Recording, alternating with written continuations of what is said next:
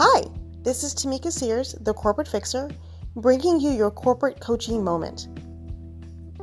Is there something that you need to let go of for you to move forward?